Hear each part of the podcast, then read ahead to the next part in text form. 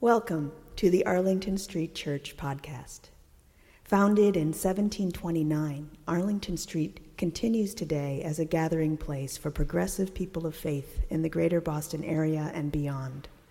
We are located at the corner of Arlington and Boylston Streets, across from the Public Garden in Boston, Massachusetts. Please visit ascboston.org for more information about this historic Unitarian Universalist congregation. Arlington Street Church, gathered in love and service for justice and peace. When I was 11 years old, I cried for four days.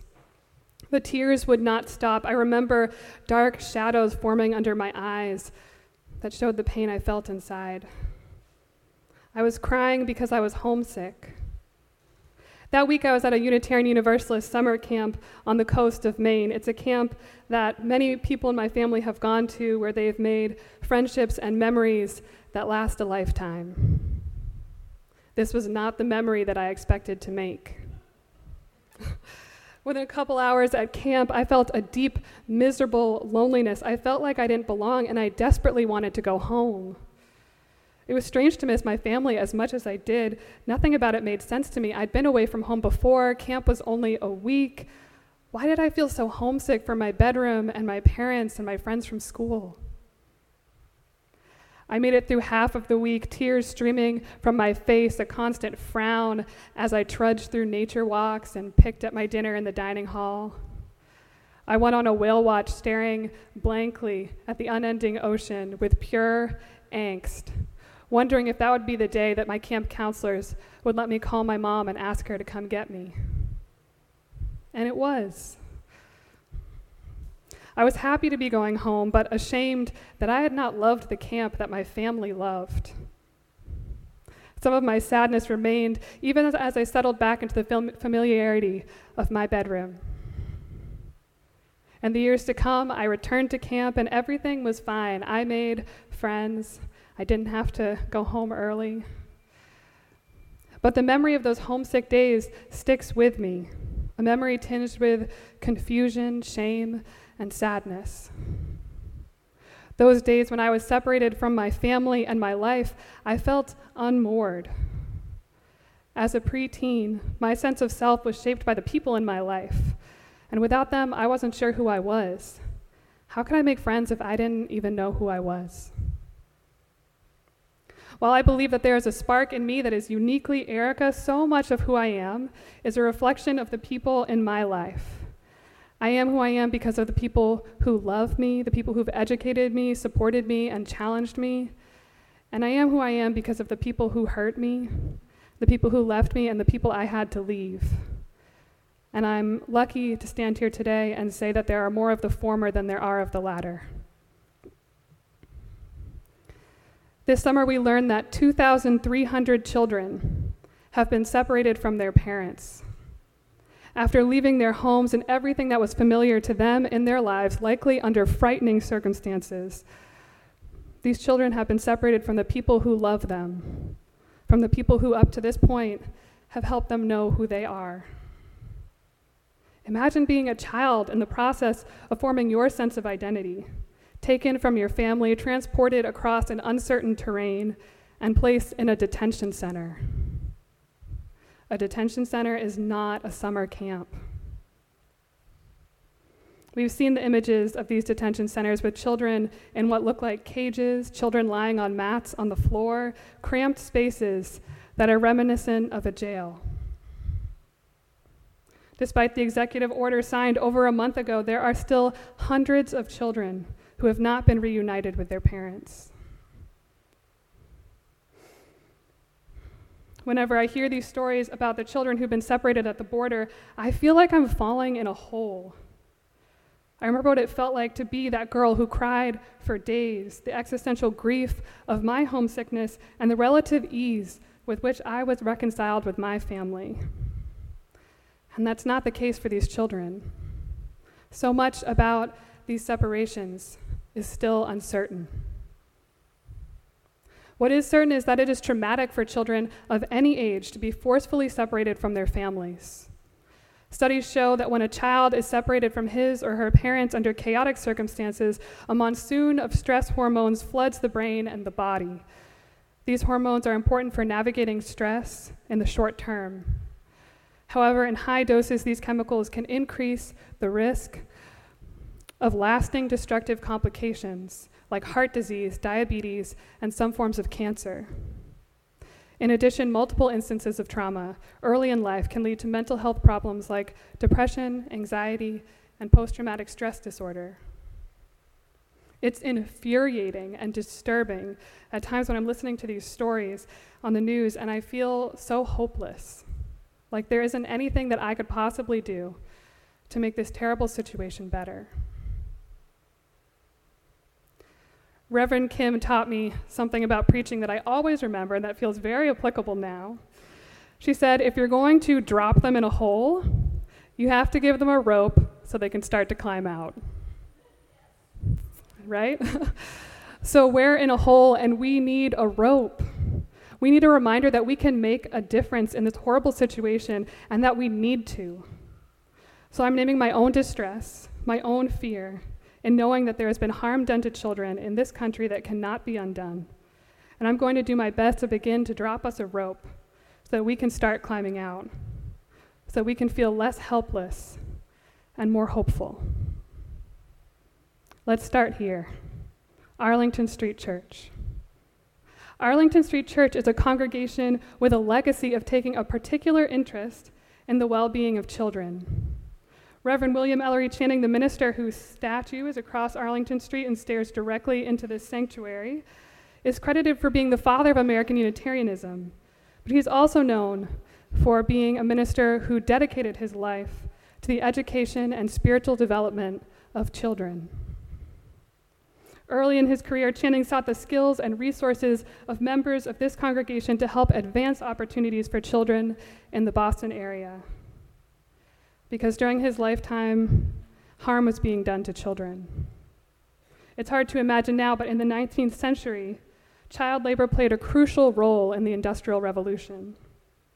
Children worked long hours in dangerous conditions for little pay. They were separated from their families, and they were not offered an education. The first Sunday schools in Boston were not like our religious education classes today but instead they were schools funded by Channing and his friends that would open on Sundays so that child laborers could learn to read and write on their day off. Channing worked closely with another key member of this congregation, Massachusetts State Senator Horace Mann. Today, Horace Mann is remembered in American history books for his significant work to expand free public education across our state and our country.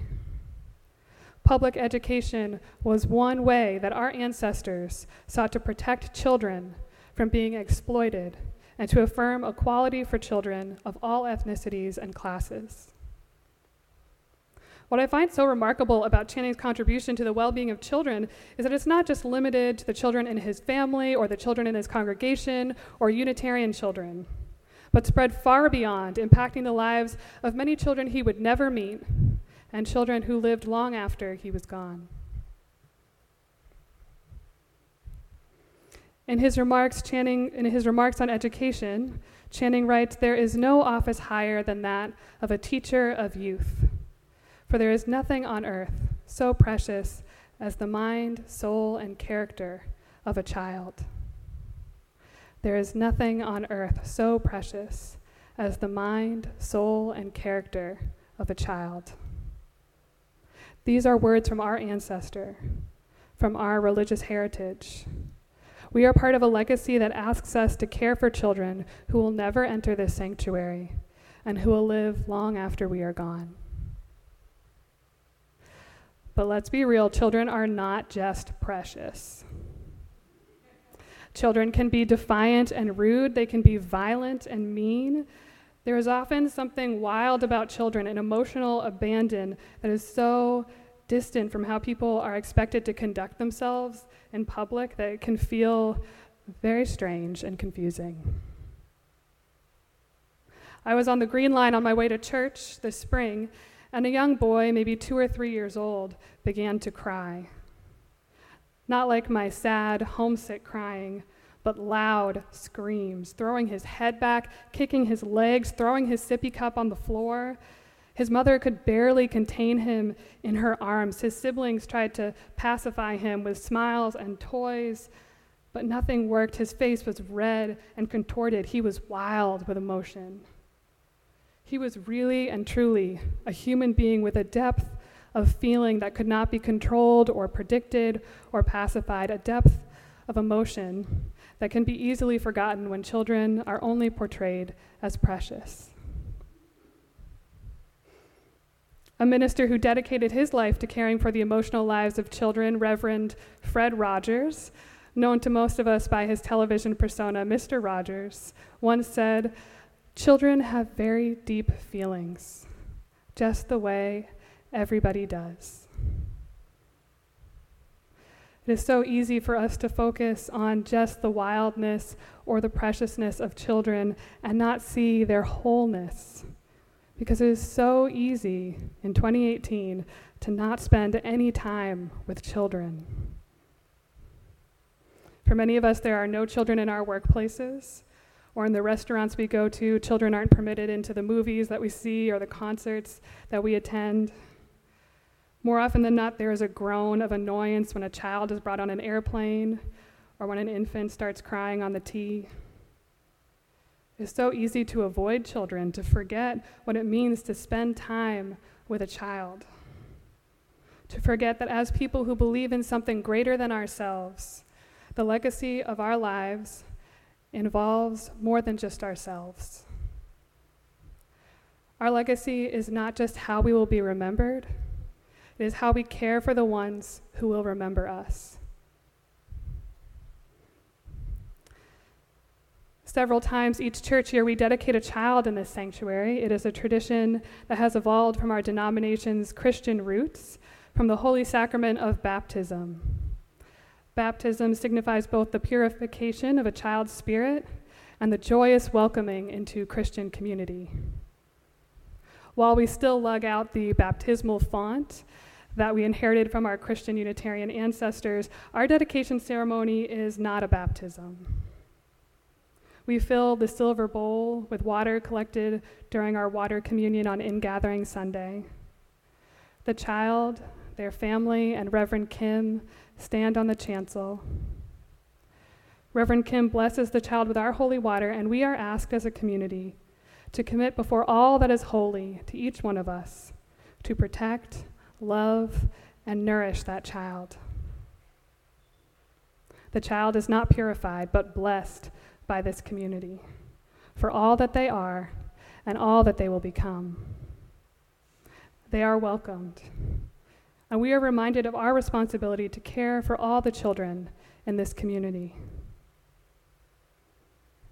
Today, I invite us to open our hearts to the possibility of dedicating ourselves with love and fervor to every wild and precious child, especially the children who are at risk of knowing themselves through the people and policies that cause them harm rather than the people who love them.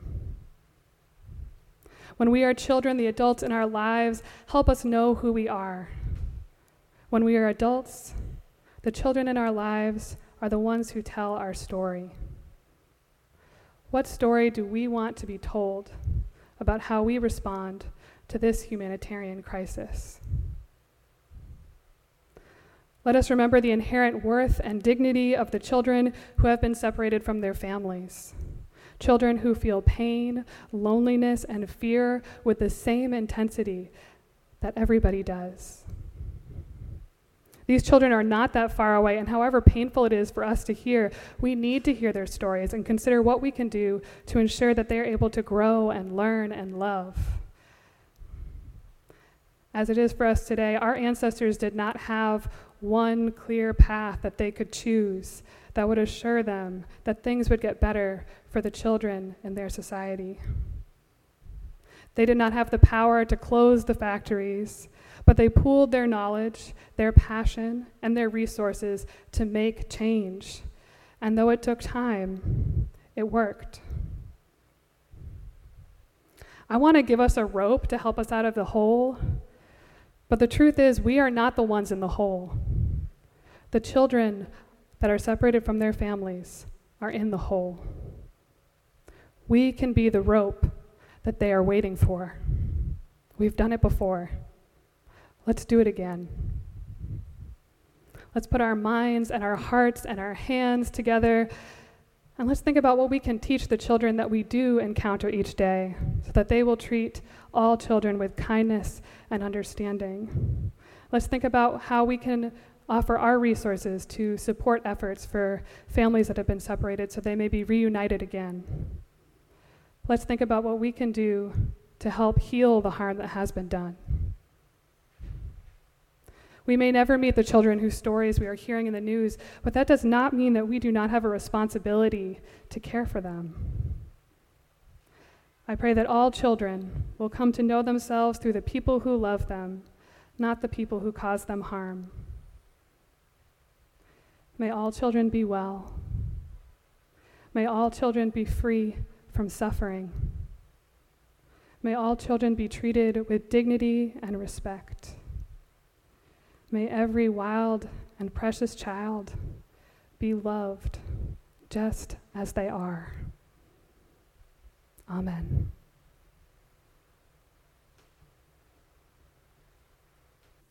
Thank you for listening to this week's podcast. We would love to hear from you via email at office at ascboston.org or through our Facebook page.